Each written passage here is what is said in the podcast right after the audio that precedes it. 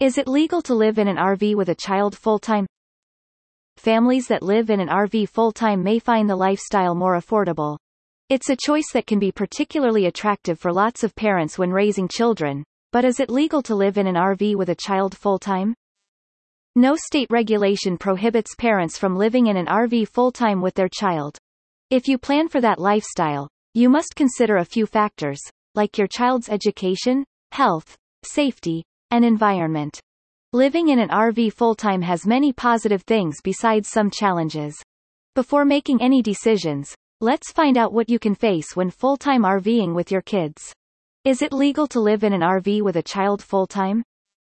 RV living saves you money, and you can travel to all the beautiful places whenever you want. Many families use this opportunity to raise their family in a non-traditional way while creating memories and spending time outdoors.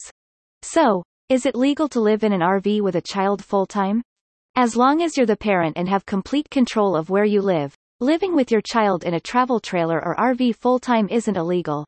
Even Child Protective Service agrees that this is a great way to live as long as the child's safety and well-being are accounted for.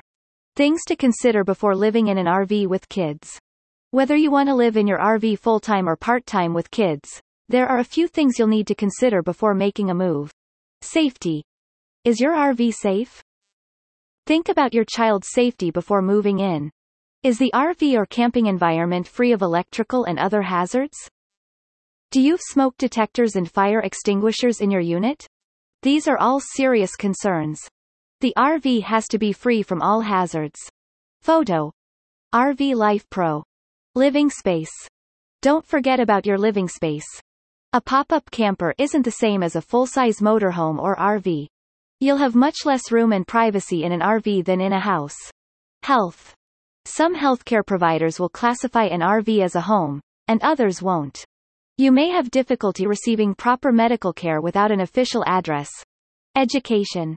Before living in a camper with kids, make sure public schools will accept them. You'll have to homeschool or find a private school if they don't. Remember that the tuition fees of private schools are pretty high. Socialization. Children need socialization for their mental and cognitive development. If possible, always choose an RV park where other parents live with their kids. It will teach your kids how to communicate with and participate in activities with others. Privacy. It's hard to maintain personal space in a camper, and it'll be